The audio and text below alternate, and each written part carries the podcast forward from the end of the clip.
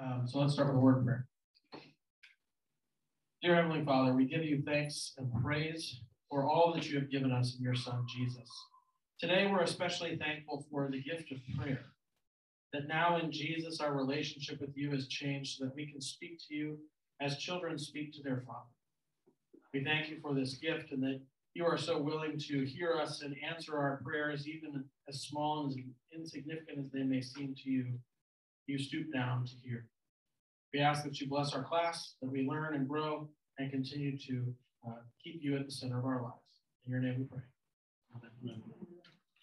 All right, so I wanted to start doing something a bit new, and this is something I'm going to do with all the Bible classes that I teach in the future. And that is, uh, I'm going to give you homework. Um, so, and the homework isn't like learning Greek or uh, Bible vocab quizzes or anything like that. It is uh, just reading the Bible.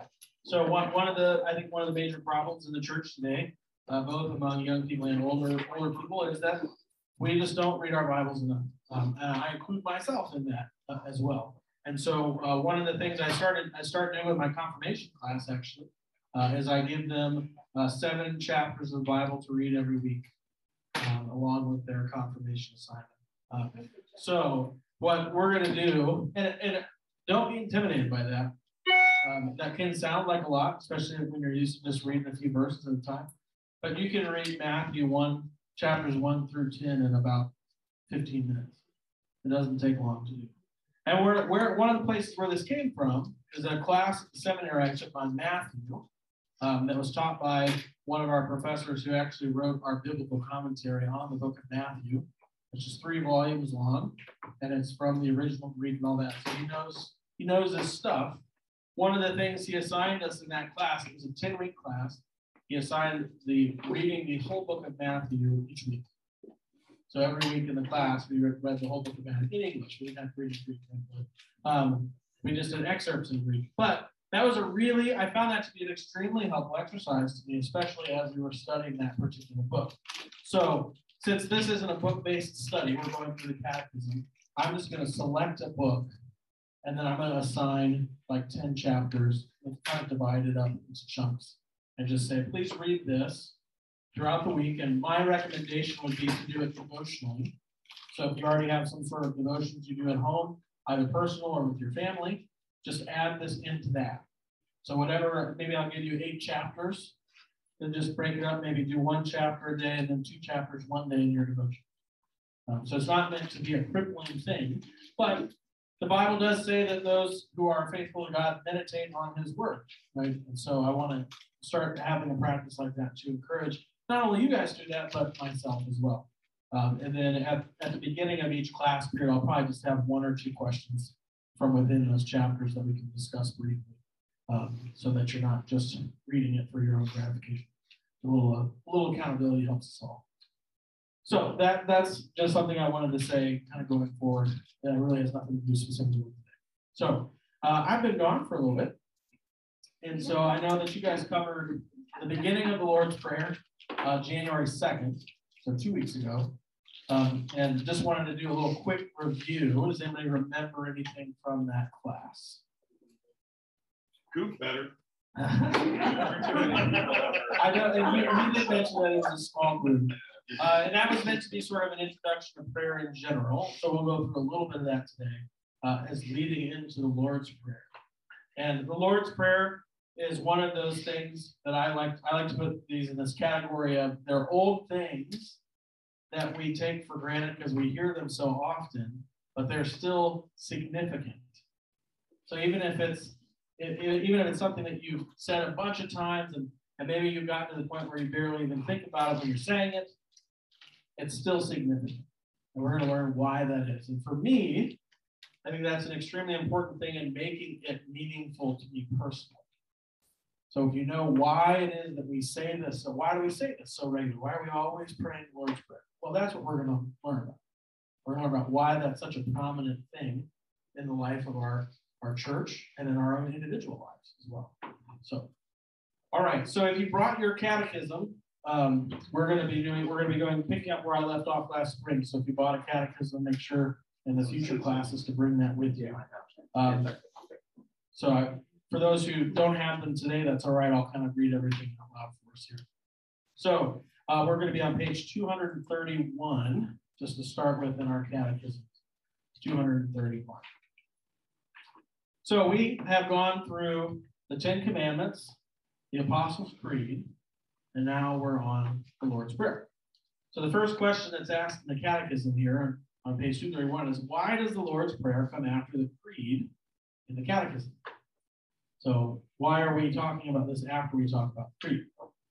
So here's what he says. The Ten Commandments reveal how God created us to live with him and others, right? So we have the two table of the Ten Commandments. Commandments one, two, and three are about our relationship with God. Very good. And then four through 10 are about our relationship with each other, right? Everybody else. Very good. The creed shows us all that God has done that we might be his children and live according to his will. So, an easy way to divide those is that the Ten Commandments is obviously law, right?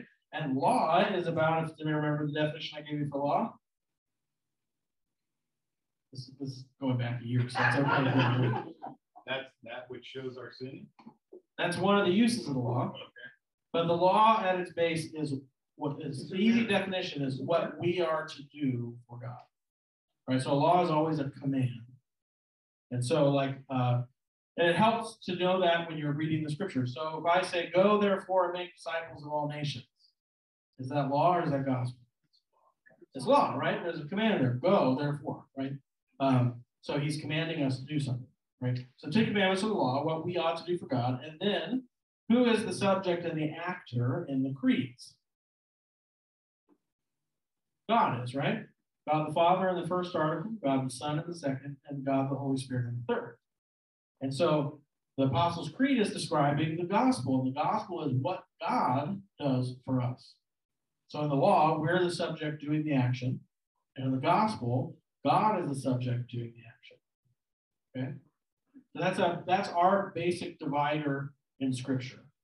Because Scripture consists of law and of gospel.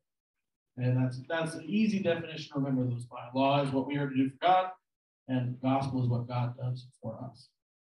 All right? So following along here again, in the Lord's Prayer, we now pray for God's will to be done and for his gifts to be received in the face of all dangers. So the Lord's Prayer is a sort of a combination. We're commanded to pray, and we're praying that the will of God, the work of God, be done in our lives and in the world. Uh, and so it's kind of a natural progression. We start with the law, which is given in the Old Testament, right? That's the original covenant basis. Obviously insufficient. And so the gospel comes along in Jesus to fulfill the law, right? And now, now we are living our lives as Christians, and one of our law gospel interactions is prayer with God. Only made possible through Jesus, and we are asking that his will, his work be done in our lives and in the world. So that's kind of why that order is the way it is. All right, somebody who doesn't have a catechism, in your own words, or I guess you can if you haven't spoiled it already, in your own words, what is prayer? Prayer is talking to God. Talking to God. Very good. Right? Does it have to be spoken? No. No, right? You can you can have a mental prayer with God. Right? So speaking to God, that's great. It's good. That's a the base definition, right? Um, so does it have to use certain number of theological words? Do they have to be a certain length? What about the prayer? Does the prayer have to be a certain length? No, right?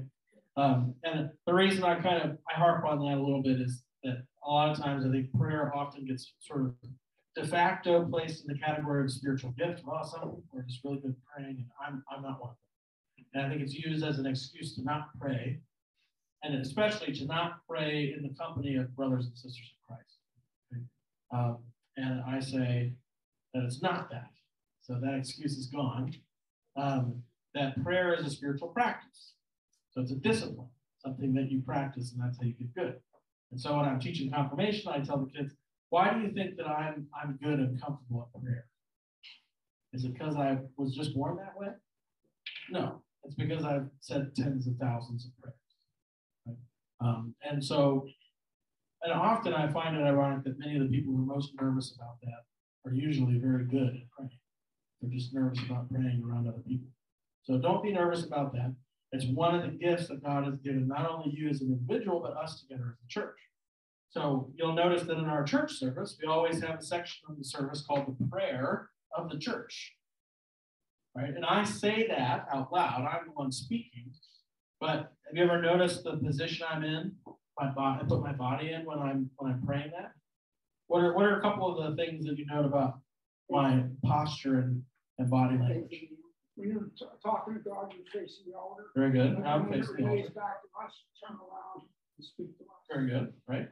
Very good. So uh, when I'm talking to God, I'm facing Him, the altar, which is the physical representation of God in that space. Very good. Also, you have the hands of this because you're giving it all to God. Yeah, so I have, that's the fancy term for that is the Orans position, uh, where you have your, your arms out like this. But that's actually to denote that like I'm sort of like the intermediary vessel of the prayer.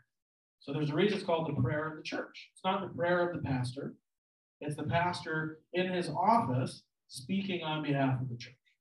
Right? And, uh, and the, the content of those prayers we get from the scriptures. So um, so that's so that's one of the, the gifts that God has given us, not just as individuals, but as the as a community of believers prayer. It's also one of the key ways that we share one another's burdens, right? If somebody that I care about in my Christian community has lost a loved one, there's not much I can do for them, right? But I can pray for them, right? That's one of the ways that I'm sharing their burden, right? And it's good to let them know you're doing that so that they know that they're not alone in the burden that they're bearing. Um, so, so I'd encourage you if you haven't um, done a lot of praying with your brothers and sisters in Christ to begin to seek opportunities to do so. It is a great blessing, not only for them but also for you. Uh, I had a when I did my pastoral internship at Virginia Tech, I had one student. I was uh, he was going to go off to an exam. His name was Brian, and I told him, "Good luck." And he was like in the middle of taking a step and he turned around and said, I don't need luck. So what do you mean? He said, I've got Jesus. I said, well, that's true. Uh, and so one of the things that he did, that he did that I picked up from him was that he doesn't say good luck and he doesn't say I'm going to pray for you.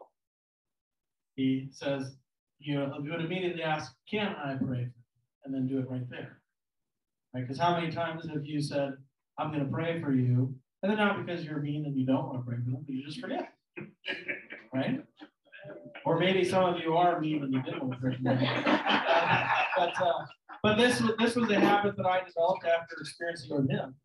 And I really enjoy it. So now every time somebody's got something going on and with them, some of you may have experienced this with me already. I'll ask you, can I pray? Can I pray with you? Uh, and sometimes that's the express purpose of a phone call make in spiritual care is so that I can say a prayer with someone. Because what we're doing when we pray with one another is we're jointly coming together and lifting up a concern, whether it's shared between us or one of us individually is bearing it and placing it with confidence before the throne of God. Because he's promised to hear us and he's asked us to do that. Right? Um, so prayer is a great blessing in that regard. All right. So what's the deal then with the Lord's Prayer? What makes it special? Anybody know?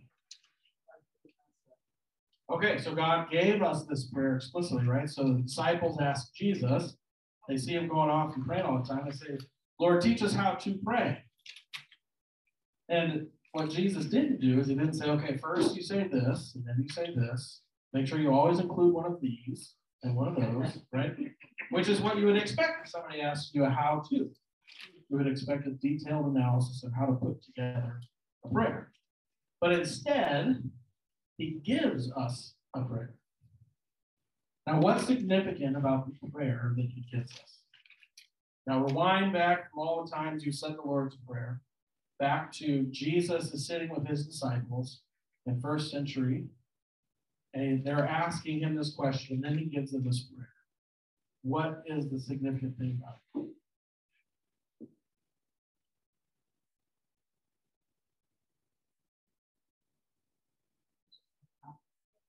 So he's teaching us how to pray. So there's there's that. But what specifically about the prayer he gives us is significant. Yeah. Well, he doesn't say pray this verbatim all the time. He says pray it like this. Okay, pray it like this. Yeah. So not so much asking about the instruction piece, but the prayer itself. Or he, he's saying, uh, our, our father, Ah, he's treating it like his father. yeah. And he's not saying, This is my prayer. He's saying to his disciples to also pray his prayer. Because what Jesus is doing when he comes to earth and is baptized by John and dies on the cross, and you get baptized, is that he's binding himself to you and exchanging your relationship with God with his. So now you can address God as Father. Right? So up to this point, no human being in the practitioners, among the practitioners of the Israelites and the Jews, has ever addressed God as Father. Most of them never verbally speak the name of God given in the Old Testament, which is Yahweh.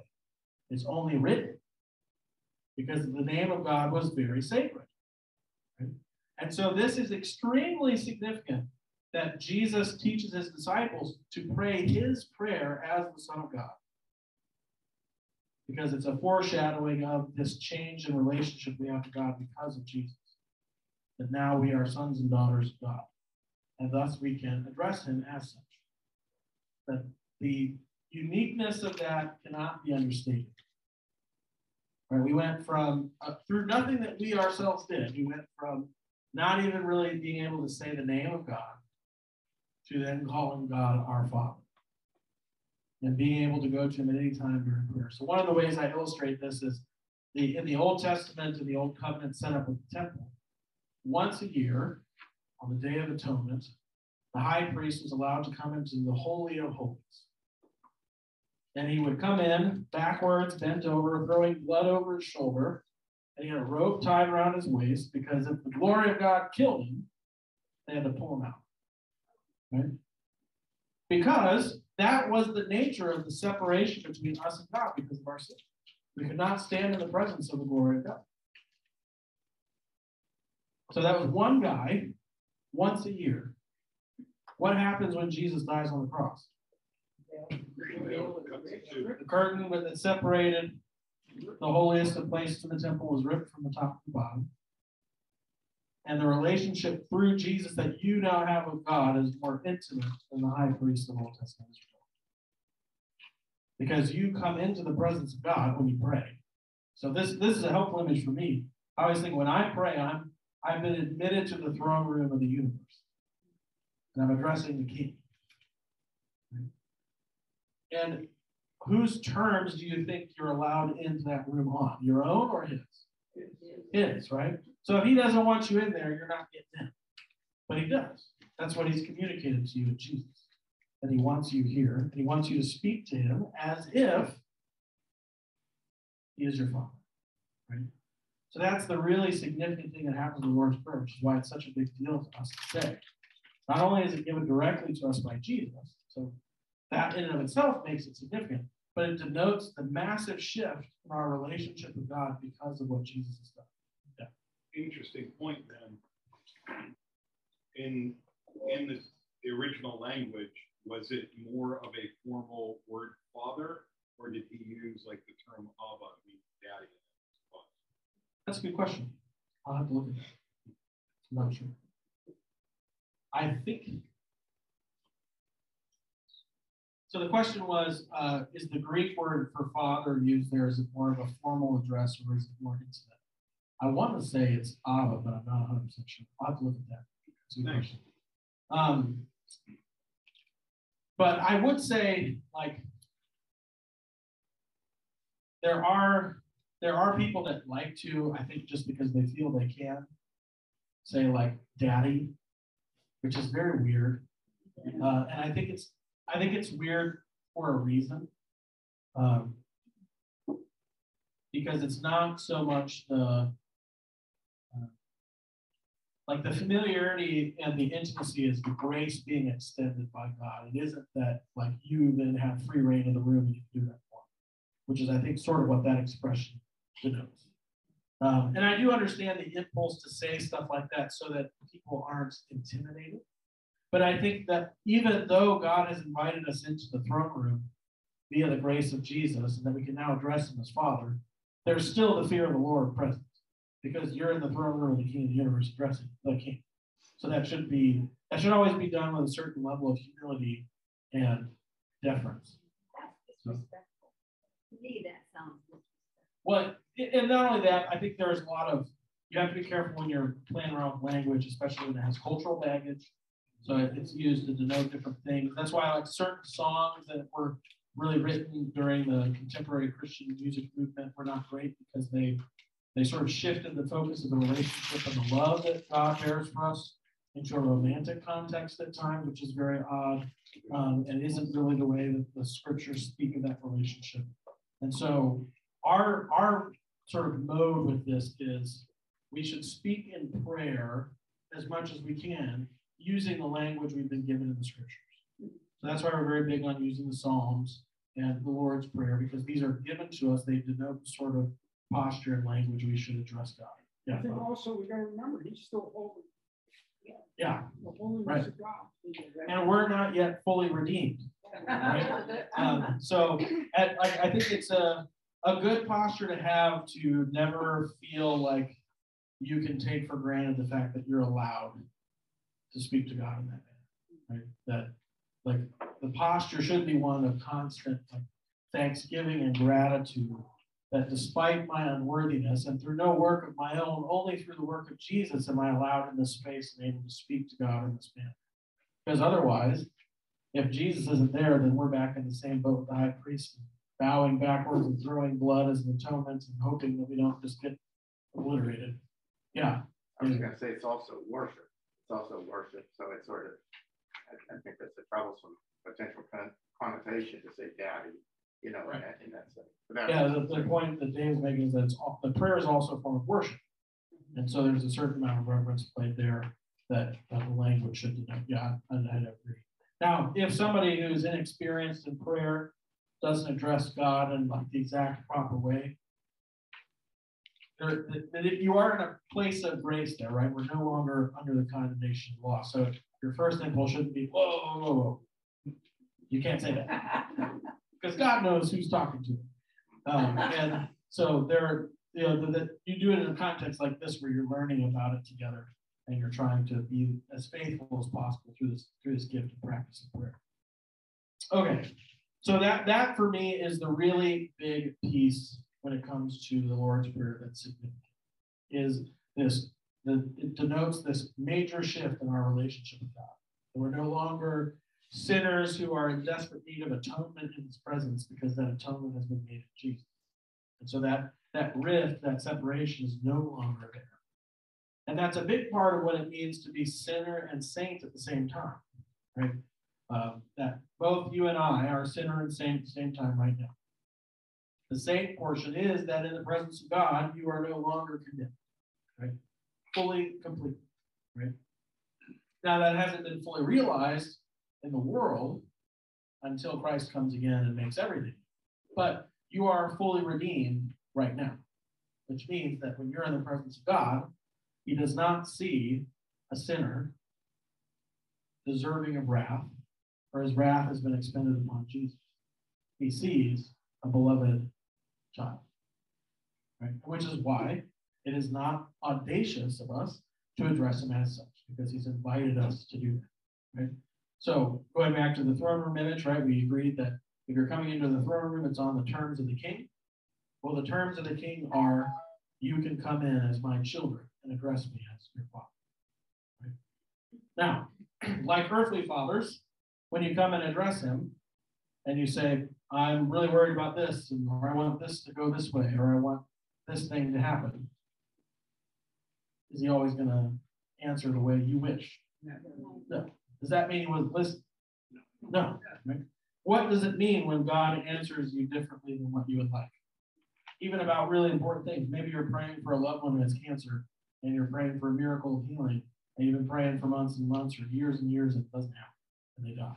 When you say thy will be done, so you're not mm-hmm. always expecting the answer you want. Right. Who who is that phrase for? Yes. Yeah, it's for the person to pray, right? Because when you're the king of the universe, you don't need somebody to tell you that your will is the thing that's going to be done, right? It is going to be done because you're the king of the universe. But that's a good exercise for you at the end of your prayers, especially very difficult prayers that you desperately want to end up a certain way. It's a really good exercise to end that, but not by my will, but your will be done. Where do we get that from? There's Lord's Prayer, and then there's another, we get another uh, very powerful example of it in Scripture. Where the night before Jesus is to be crucified, he's sweating blood and says, Yeah. Take this cup for me, but your will be done. Right. Um, and you know, he was like, I'd rather be doing anything else in the world at this moment. But it's your will, and I will do that if it's your will. Right. Um, and I, th- I think that's just when you start looking at it from a human perspective, that's just amazing. Yeah. Right. So the, the example of Jesus praying in the Garden of Gethsemane. He's praying about the cup of wrath that God is about to pour on him for your sake, right? The, the wrath of, against the sin of all everyone in the world for all time and space. And in that moment, like the human side of Jesus desperately wants there to be another way. Right. And it, it sometimes people think, well, isn't he trying to get out of what he's supposed to do? No, he's not, because at the end he says, but not my will be done, but your will. Um, and Mary says something also very similarly when she's been being told by the angel that she's going to bear the Savior, and the Holy Spirit is going to come upon you, and you'll conceive, and you shall name your son Jesus. And then her, her answer is essentially, "I am your servant; let it be done, be done to me according to your will." Right? Uh, I have just seen so many examples of people who are disheartened by prayer because there, there was this created expectation that well, if you get if you get enough people praying and they're praying hard enough and you mean it long, you know, mean it enough and you're praying long enough and, and fervently enough, then it'll work. But then when it doesn't, they they're completely destroyed by that because they put their faith not in the one they were praying to, but in their own prayer. And that's a dangerous thing, right? So I always want to emphasize that we're talking about prayer, including the Lord's Prayer, right? The main exercise of prayer is the acknowledgement that you're dealing with something beyond your own control and that you're entrusting it to God's care because He's the one who can do something about it, regardless of what it is. Ron, you had something? I was just And asked I- about that. Oh, okay. Thing like, You really, really, really pray for, you know, say, someone's health, and it doesn't work out. You- have to be really faithful to accept what, what that is. Because, Mhm. you know, it's not like God wants this person to die. Maybe he wants that person to be with him. I don't know how to word that exactly. I've seen people, like you were saying, that they pray, they don't, prayers not answered, and they're destroyed almost. Mhm. You know I mean? Yeah, yeah, and it so that's why it's important that in the context of prayer, and especially in, in the context of life in this world, is always undergirded by the ultimate promise of Christ, which is that you and I are not citizens of this world. right? Our world is the world's come. Right? So if somebody that you care deeply about is dying of cancer, and you're praying your heart out that it wouldn't be that way, and then it, it still ends up being that if they die from cancer. The only way that you can deal with the reality of that answer is knowing that they're now with Christ. They're now with the person who loves them the best, better than you, better than me, right? Better than their spouse, better than their children. And that that sorrow is a temporary sorrow, but that's not a that's not an ultimate defeat. The other thing that I, I find helpful when you're talking about difficult situations like that is we don't always know the best good, which is a weird way to say that, but that's what I mean, right? Like maybe the the courage, the graciousness, and the peace that your loved one exudes in the face of this trial, God is using to bring more people to faith than if he would heal. Because in a certain sense, like this is a bit overstating it, but you'll know what I mean. Like God doesn't really care about your cancer. I mean that in the sense that like what he's concerned with is whether you're going to be with him in his kingdom. right? And so that the good of your temporary, your temporal healing on earth may be subordinated to the greater good of salvation for the, the loved one you care about, because maybe they're under a spiritual attack that you don't know anything about, or for the one that is being witnessed to by their by their suffering in, in Christ, right? So, um, like, do I wish that that the countries that have outlawed Christianity wouldn't persecute Christians? Of course. But I also subordinate myself to the will of God and the knowledge that maybe He's using that for something far greater than what I'm hoping for in my prayer. Right? And so the basic posture we have in prayer is this humility that is entrusting things to God because He knows and I don't. Right? Um, and so that is what allows you when you're having even even when you've been praying desperately for something for a long time and it doesn't go the way you want. That's what allows you to be able to deal with that. It doesn't mean that the pain is taken away, and it doesn't mean that it's any less difficult. But I think it is. It's easier to deal with, and really, I think in some sense, this is the only way you actually do deal with some of these things, is having that, that knowledge that the ultimate need of this person I love has been met in Christ completely. So, regardless of what comes out of the situation, they're good. I know they're good. Right? And so, even if death comes too soon, or in a painful way, or whatever it is, they're good. Right? And that, that kind of undergirds. Yeah, Dave. I was just going to say we sort of define our own devastation, and we and we look at, and that's what you constantly get with people who say, well, there can't be a God because look at all the bad things that he lets happen in the world. And that's and it's really it's the back seat, but it's so hard when you're looking at it, you know, in a secular vein to say, oh, but that's not the big picture. But that's the real challenge for all of us, for any of us who've lost loved ones. It's not like we get it. Uh, whenever you're experiencing that loss of a loved one, all those thoughts still creep into your mind. Right, right. And, and that's why Paul doesn't dismiss the sorrow and the pain. Right? He doesn't say you shouldn't mourn. He says that you shouldn't mourn as one who has no hope, because your hope is is, is that fact that that mourning is temporary, that death is not the victor, life is the victor. Right?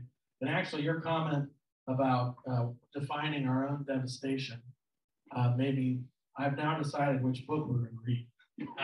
uh, we're going to read Job. because and, and, I think it's it's very it's very related to this conversation actually that um, most people think the book of Job is about enduring suffering. It's really not. The book of Job is about the, the reality that you're not God.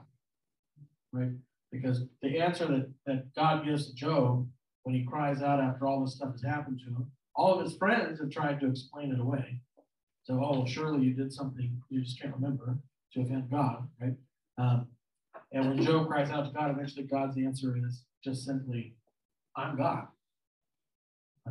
So he's, and he phrases it by saying things like, Where were you when I laid the foundations of the earth? Right? In other words, like, who are you to question me? Which is a difficult thing to deal with, because we like to think that we have at least some control of things. We really don't. Um, so, and prayer is a helpful exercise because it's the lived experience of that reality. Like when, when do you go to God in prayer? When everything's going great, you feel like you're in control of your life? No. You go to God in prayer when something's happening that you know is beyond your control and you're at a loss for what to do. And the crazy thing about our God is that his grace extends enough to where even if he's the last person you turn to, he still hears your prayer. Right? Lewis has a quote about that where like even if the it's talking about like a captain of a ship.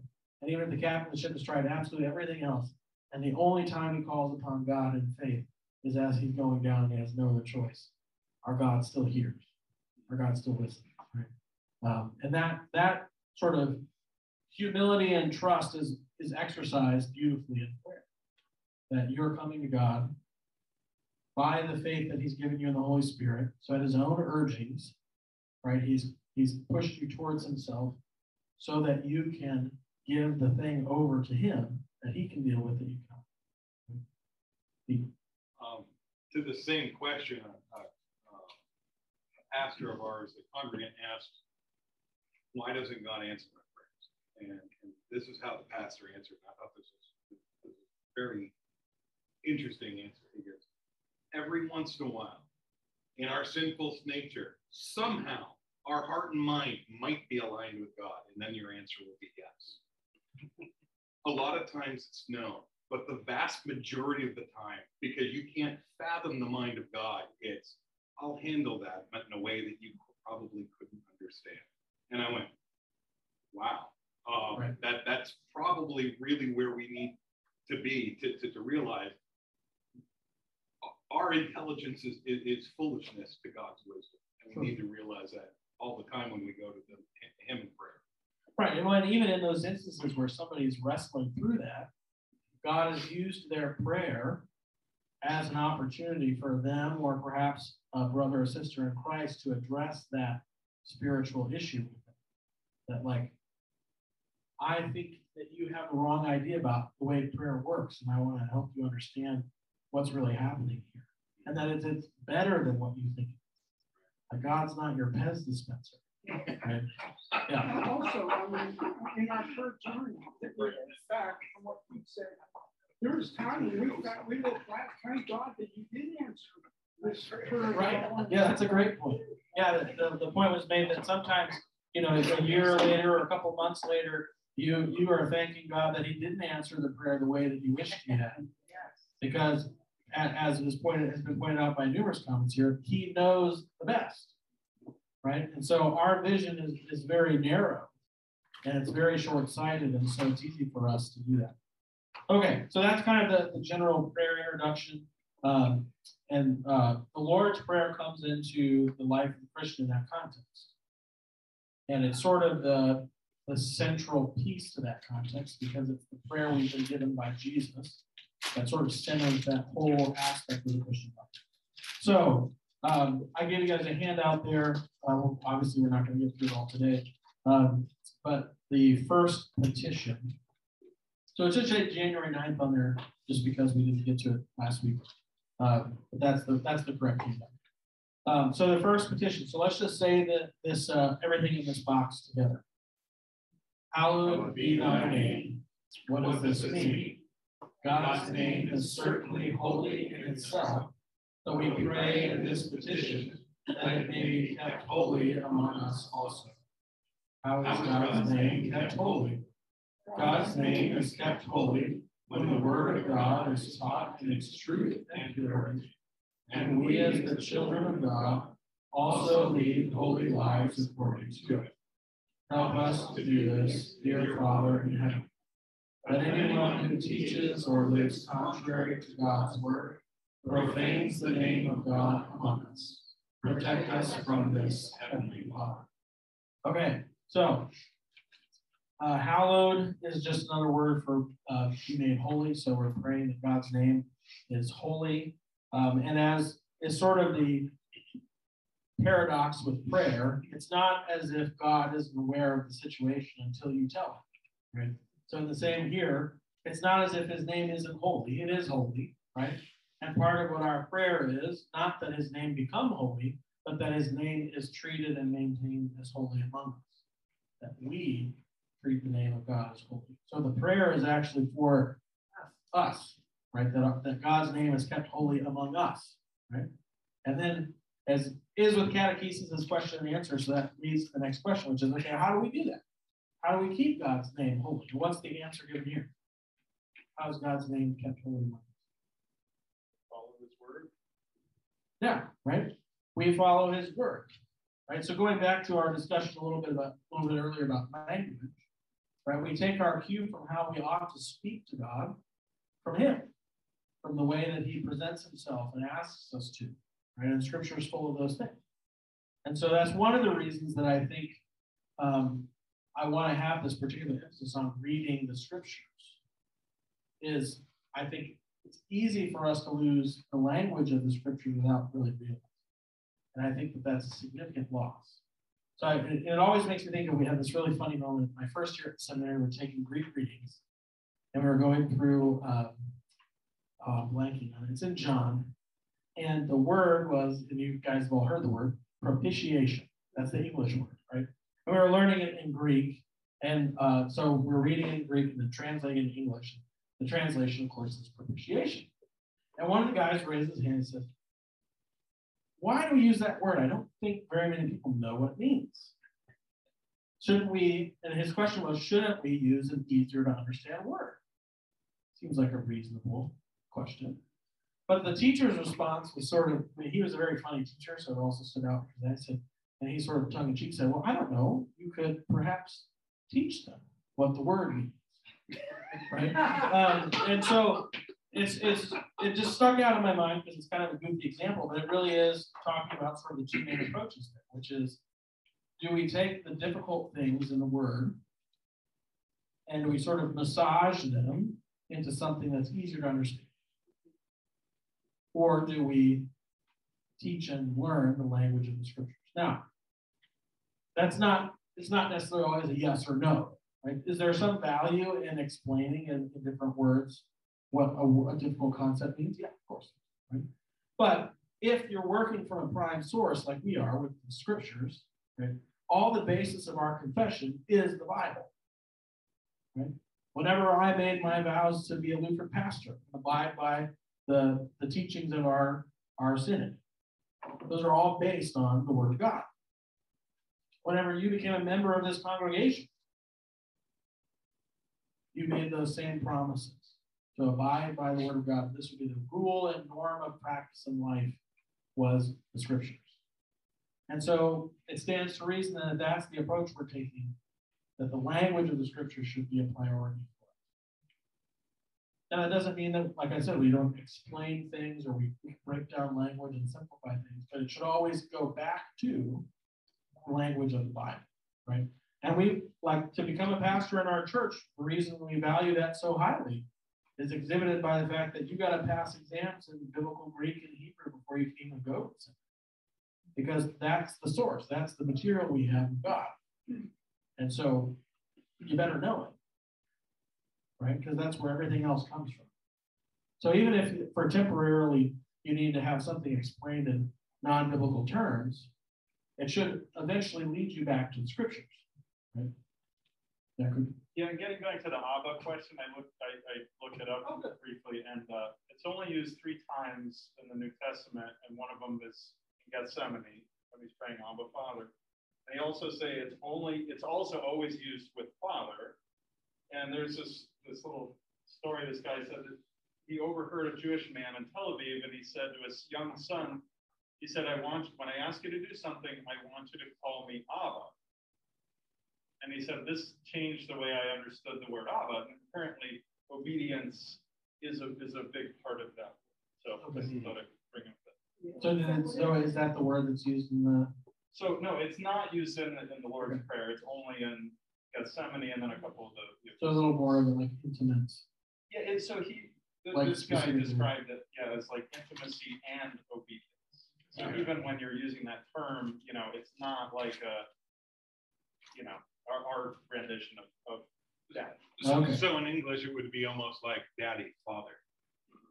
Yeah, I mean, it's just a different word. Probably more like maybe like more like dad. Yeah, like okay. Because I think Daddy has like this playful intimacy that's appropriate for like like three year olds. Yeah. Um, but that sounds different. Yeah. Well, thank you. Yeah. So uh, for those watching online, in case you couldn't hear all that, um, the word Abba was not used in the Lord's Prayer, but was also looked up that Abba has more of a connotation of intimacy and obedience. So it's not really like a playful, you know, yeah, not like our version of daddy. Um, so thank you. Um, so go, sort of going back to those two approaches, you can see this actually reflected at large in the church, right? So um, I, am actually listening to a podcast right now that's kind of talking about some of the history of the mega churches in the United States. And uh, one of the things they talk about in there is this seeker friendly service sort of uh, strategy. And that's what the seeker friendly service would do. The seeker friendly service would remove the difficult terms, the difficult aspects of the Christian faith in the worship service, so that it was more friendly to somebody who was unfamiliar with it. Is that a bad impulse?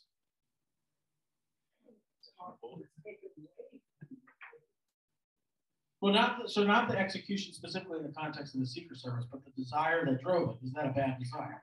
No, right? Because that, the, that desire at its base is they want to communicate the faith in a way that won't, you know, drive people away.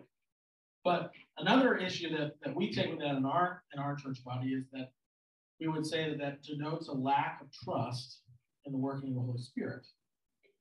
Right? Because you're trying to, instead of giving the whole picture of the gospel as presented in the scriptures, you're presenting essentially your version of it that you think is more palatable to the omniscient.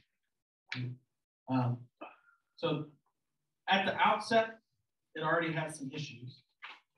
But can you guess, or maybe you know, what ended up happening as a result of that? So the goal of the seeker service was sort of like an introduction to the church.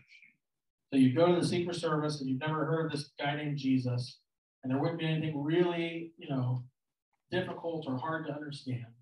And then eventually, then you would go to the full service. Okay. Does anyone know what happened? There is no. Yeah, they ended up never having a full service because people wouldn't go from the seeker service to the full service. And what that what we learned from that as a church is that at some point you need to be, confronted by the difficult aspects of the faith. They're a reality that you can't escape from. They, and if you push it off, it turns out that you just always push it off for the most part. So uh, we actually don't really do people any favors by not teaching in the language of the scriptures and the teachings even the ones that are difficult, right? Even the like that's why I don't change the gospel reading when after I read the gospel, you can almost hear everybody in the church go, oh. and then we all have to say praise to you, O Christ, as if we didn't just read this ridiculous thing that was like talking about gouging eyes out, hands, right? So, um, and the reason we don't do that is because that's that's the source right? My sensibility isn't the source. My personal opinion isn't the source. Your your sensibility or our our, our offendedness or whatever, that's not the source of our faith. The scriptures are. And so we're forced to wrestle with those things. And prayer is a good exercise in that because it's sort of the lived admission of that reality. Like, this is how I'm going to embody my relationship with God, which is I am subjected to Him, the obedience, right? Um, and acknowledging that I have no control over all these things that I'm speaking. Even when I'm asking for like wisdom and guidance and discernment, those are all coming from Him. Right? And so I'm acknowledging this reliance on God when I go to Him in prayer. Okay. Um, and then, so we have this question here how does this petition parallel the second commandment? Remember the second commandment? Shall not take the name of the Lord in vain. Yeah, not take the name of the Lord in vain, right? Here we're praying that his name is kept holy. Very good, right? So parallels that that quite well. All right, then there's some scripture passages here, um, which we'll we'll kind of end on this since this is part of our discussion. Um, so we'll first look at Psalm 138, verses 1 to 3. So this is how are we to use God's name in prayer?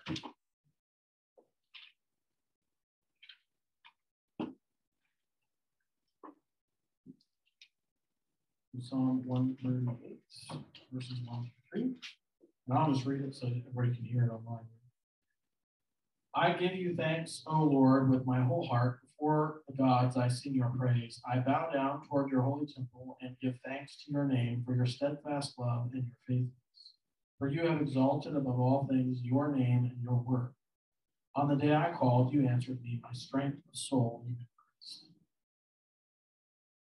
So, what is that one saying about how to use God's name in prayer?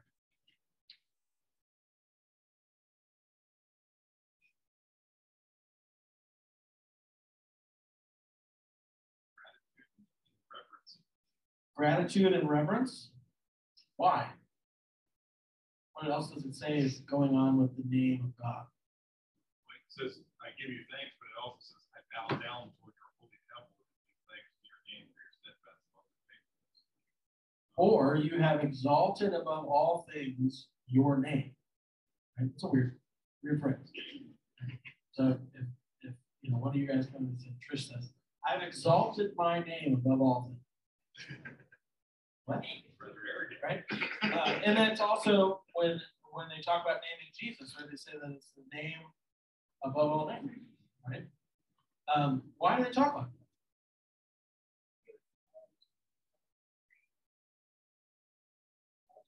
And so, why are we saying that his name is exalted?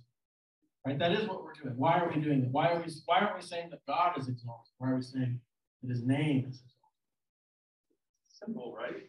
It's a Yeah. symbolic representation of God. Right. It must have been, maybe it's a little more prominent in their culture. I mean, when we like disrespect somebody's name, you know, maybe today, oh, that's comedy, but But we still, I mean, it's still really there. It's not as like formally obvious, I would say. But if I, I mean, if you say certain names like Bundy, like I don't just think of a name, I think of a particular person and all the stuff that comes with that, right? And so the reason it's spoken of this way, the reason that God's name was of such value in its being spoken or written was because it is a symbolic representation of God Himself. So when you're talking about the name of God being exalted above all things, is acknowledging the reality that God is above all things. But the name is almost synonymous with God Himself. You're.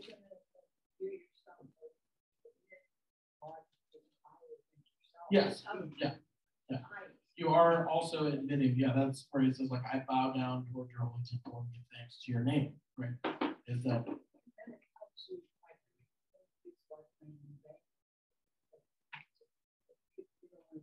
Right. Right. And not only that, but you don't want to you don't want to take the Lord's name in vain because it's essentially taking him in vain, right? Uh, yeah, very good.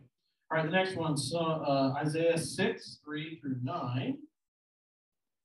Isaiah 6, 3 through 9.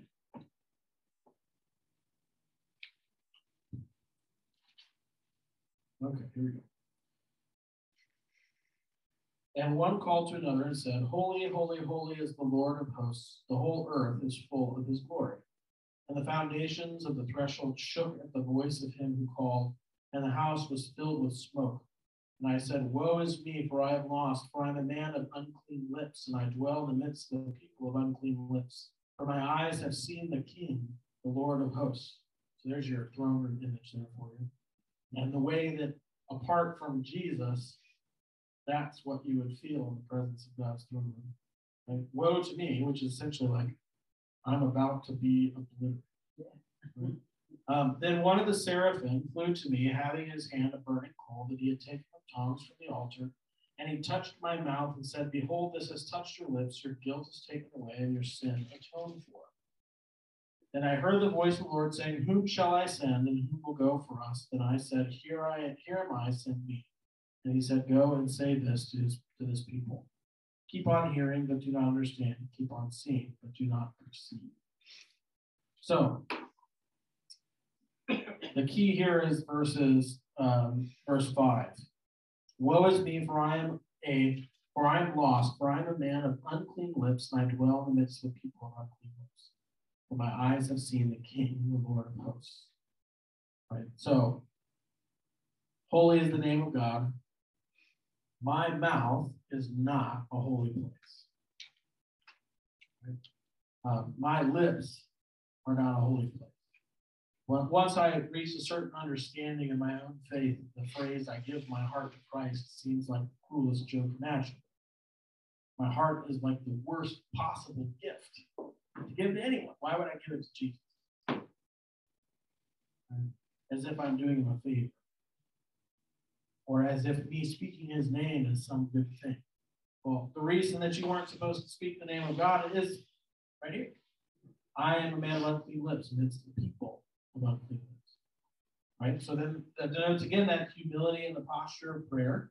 And then what has to happen in order for, notice that uh, he's not able to address the Lord, the King, until what happens?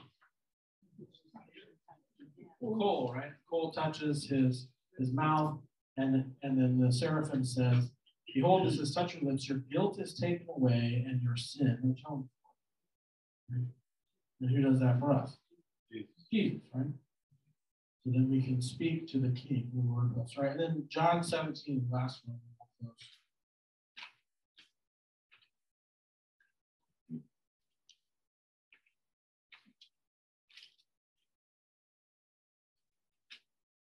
John chapter 17, starting verse 11.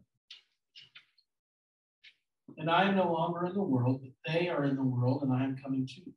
Holy Father, keep them in your name, which you have given me, that they may be one, even as we are one. While I was with them, I kept them in your name, which you have given me. I have guarded them, and not one of them has been lost, except the son of destruction, that the scripture might be fulfilled. But now I'm coming to you, and these things I speak in the world, that they may have my joy fulfilled in themselves. I have given them your word, and the world has hated them, because they are not of the world, just as I am not of the world. I do not ask that you take them out of the world, but that you keep them from the evil one. They are not of the world, just as I am not of the world. Sanctify them in truth. Your word is truth. So, what's God's name here?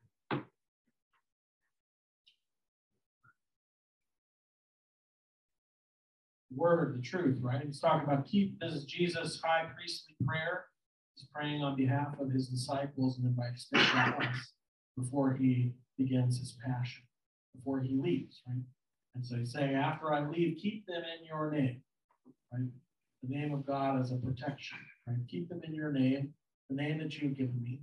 I've guarded them, right? While I was here, I've guarded them, and not one of them has been lost except the son of destruction.